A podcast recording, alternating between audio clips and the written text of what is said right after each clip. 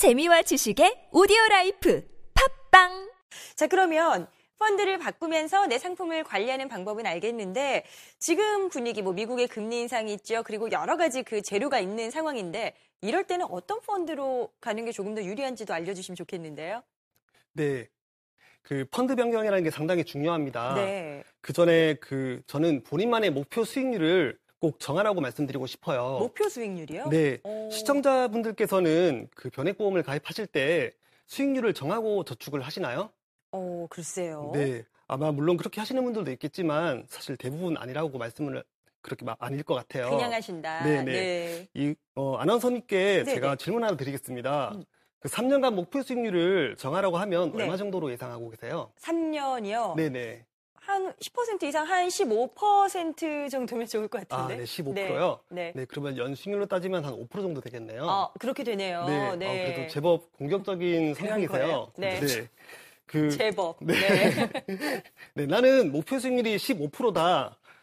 그렇다면 15%가 달성되었을 때는 네. 안전자산인 정기예금으로 옮기겠다. 이런 식으로 펀드 변경을 하셔야 됩니다. 아. 네, 절대로 욕심을 부리시면 안 돼요.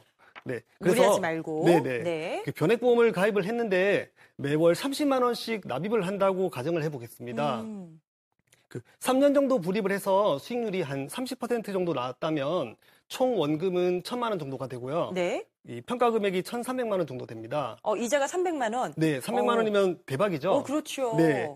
수익이 난 1,300만 원의 그 적립금은 지금과 같이 불안한 시장에서는 안전자산인 MMF나 채권형으로 변경을 하셔야 되고요. 어. 그리고 다시 한번 말씀드리지만 목돈은 그 기본적으로 안전하게 지켜야 되기 때문에 욕심을 절대로 부리시면 안 됩니다. 아, 욕심은 넣어두고, 예. 네. 그래서 3년 동안 어렵게 30% 수익을 냈는데 다시 수익률이 0으로 떨어지고 심지어 마이너스가 된다면 얼마나 속이 상하시겠어요. 아, 그럼요. 네. 따라서 목돈은 30%의 수익률을 확정을 짓고 그 이후에는 채권형이나 MMF로 31%, 32% 이렇게 절- 지키는 전략이 필요합니다. 아. 다만 매월 투입하는 그 투입 금액에 대해서는 제대로만 설정을 했다면 꾸준히 공격적으로 불입하시는 것이 좋겠습니다. 일단 투자를 시작하실 때, 목돈을 넣으실 때 어느 정도 그림을 그리는 게 좀 필요하실 것 같아요. 어느 정도의 수익률을 내가 목표를 잡고 있는가, 이런 부분들을 먼저 고민해 보시고, 너무 뭐 이제 시장 올라가고 내 평가 금액이 좋아졌다고 계속해서 욕심을 부리는 것도 위험할 수 있다. 여러 가지 투자 상품에 대한 고민들 많으신 건 저희 플랜백스 전문가와 또 상의해 보시면 될 것 같습니다.